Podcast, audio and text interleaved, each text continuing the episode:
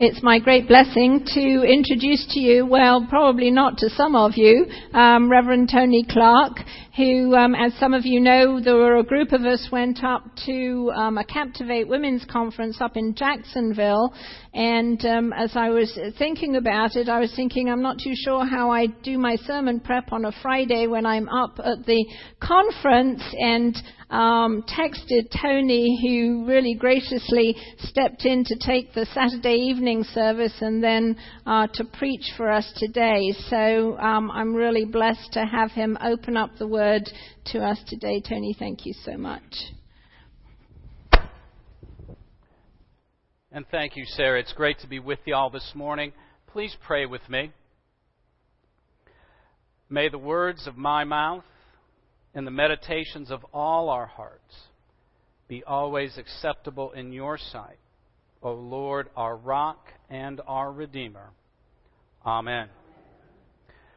The great Russian novelist Leo Tolstoy once said that great literature is one of two stories.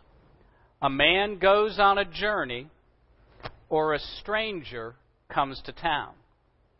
A man goes on a journey. Think of The Hobbit. Think of The Lord of the Rings, Bilbo Baggins, or Frodo off on a journey. A stranger comes to town. Perhaps you think of Mary Shelley's Frankenstein because the monster is truly a stranger come to town. Or if you're thinking of a movie, think of the old Clint Eastwood westerns Clint Eastwood would ride into town a stranger, and somewhere in that movie, someone town would say, Who is this man? Why is he here? A man goes on a journey, a stranger comes to town. Two different themes that truly make our Holy Scripture, our great story, really great literature. Because Holy Scripture is both God's people on a journey and a stranger come to town, all together in this great story of God's redemption. We're the ones who are on the journey, God's people. We're on a journey from a garden to a holy city. And while we are on our journey, a stranger comes to town. And the stranger is Jesus himself. Scripture even talks about Jesus coming to his own people, and they never really knew who he was. Think about his own disciples. They never understood Jesus' identity, they never understood his work. And in our letter to the Hebrews, which we're going to be reading over the next several weeks, in our worship, you get both of those strands rolled together. God's people on a journey towards God's perfect rest, as well as a stranger come to town. Because the writer of this letter really spends time throughout the entire letter wondering who is this stranger and why has he come to town? This section that we read today, you can think of as an overture to a symphony. Overture to a symphony always has the themes of the symphony worked into the overture. And you catch just a glimpse of each theme in that opening part of the symphony, or in the opening part of an opera, or in the opening section of a musical. Some of the opening themes that we hear are about Jesus, who he is. He is the exact replica of the living God. Jesus is not a knockoff. He's not a semi God. He's not a demigod. He's not a lesser God. He is God Himself in the flesh among us. The exact replica of the God of heaven. Not only is he that, he's also the pioneer of our faith. He is the one who has gone before us and has gone before us for us. Now, when we think of pioneers, we think of the wild, wild west. And that's part of that pioneer spirit of America. But for those of us who live in Florida, we've known pioneers because at one point Florida was, well, the wild, wild south. And there were pioneers that moved into especially the central Florida area. They were the ones who went first. They were the ones who went before us. Just as Jesus has gone before us in suffering. And he went before us in suffering for us, on our behalf. And all through the letter, the writer's going to remind us of Jesus going before us on our behalf. Reminds us of Jesus' humanity in a significant way. And so we get this idea here at the beginning of the letter, and it will be worked all through the letter, of who is this stranger come to town? We'll learn more about Jesus' identity. But we'll also learn more about, well, why did this stranger come to town? We'll learn more about the work of Jesus.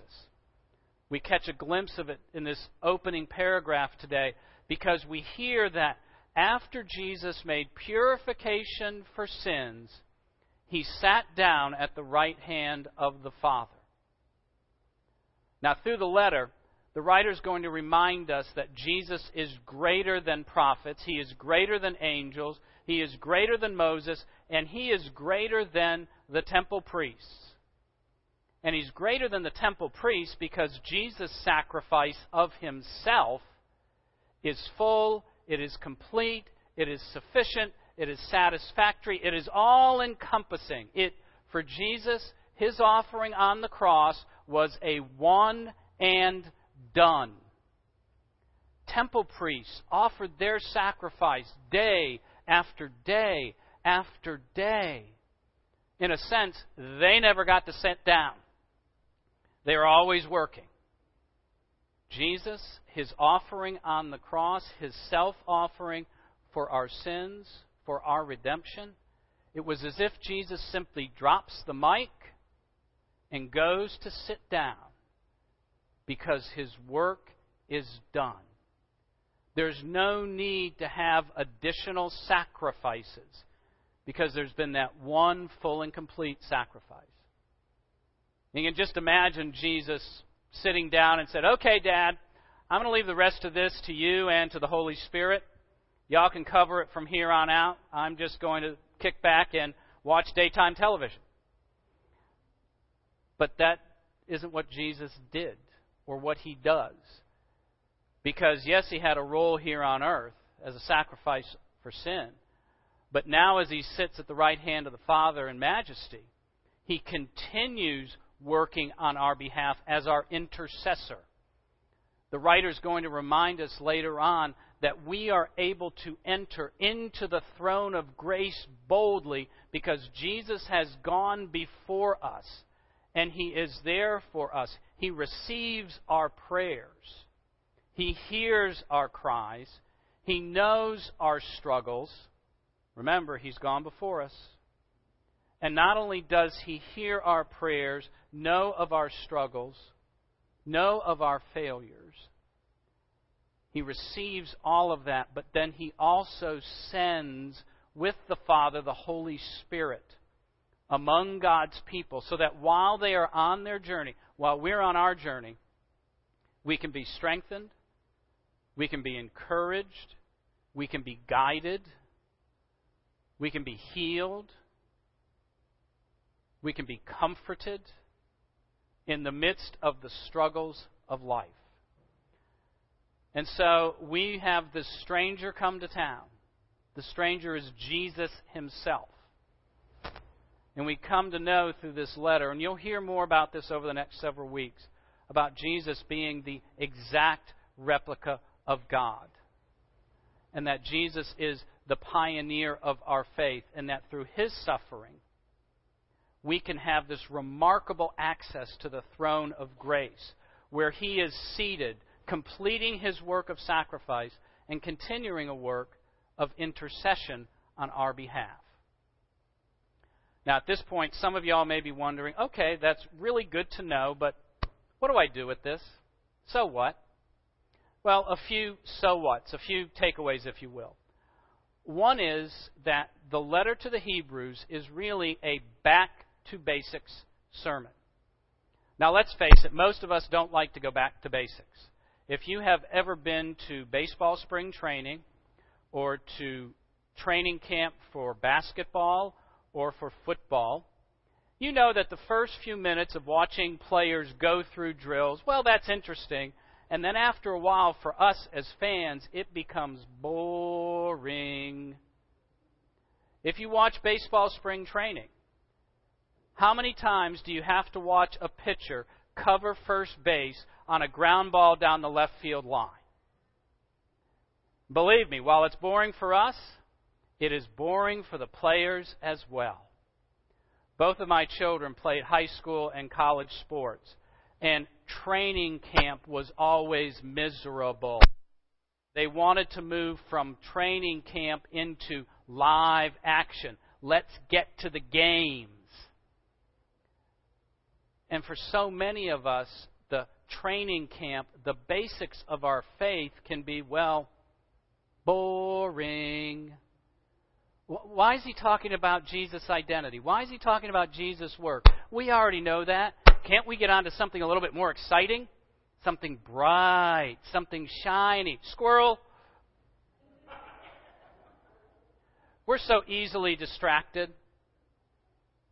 So easily distracted. And the writer to the Hebrews is calling his hearers and he's calling us back to basics, to the basics of our faith reminding us of who is Jesus and why did he come to town. One last thought, and this is related to those of us who are on the journey as the people of God, as we're on the move from the garden, that was so long ago, onto the heavenly city.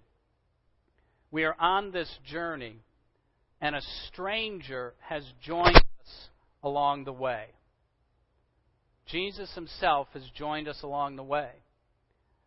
And like those two disciples on the road to Emmaus after Jesus' resurrection, we often don't recognize the Lord's presence among us because, well, he's a stranger.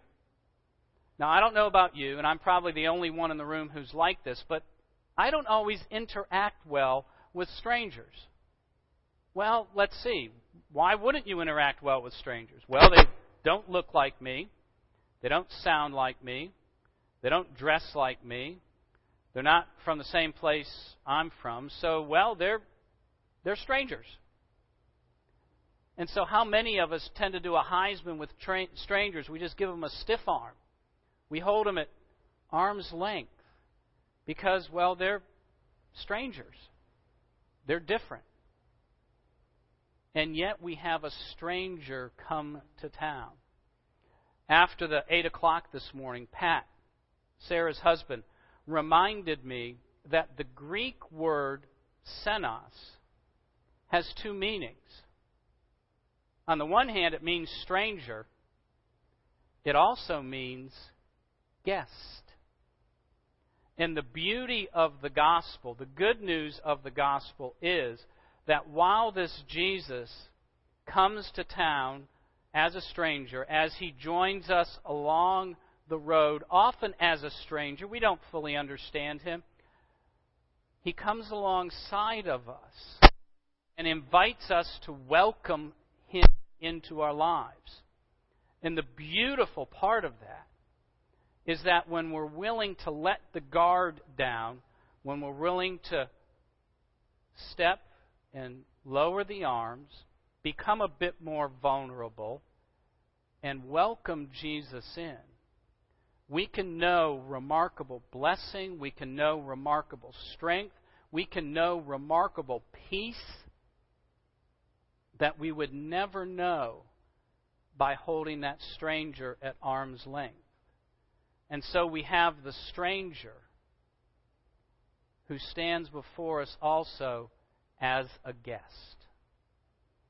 And so, as we go through the next several weeks, reading through this letter to the Hebrews, keep those two great stories in mind the story of a man gone on a journey as the people of God on a journey, and also keep the idea of a stranger come to town in mind.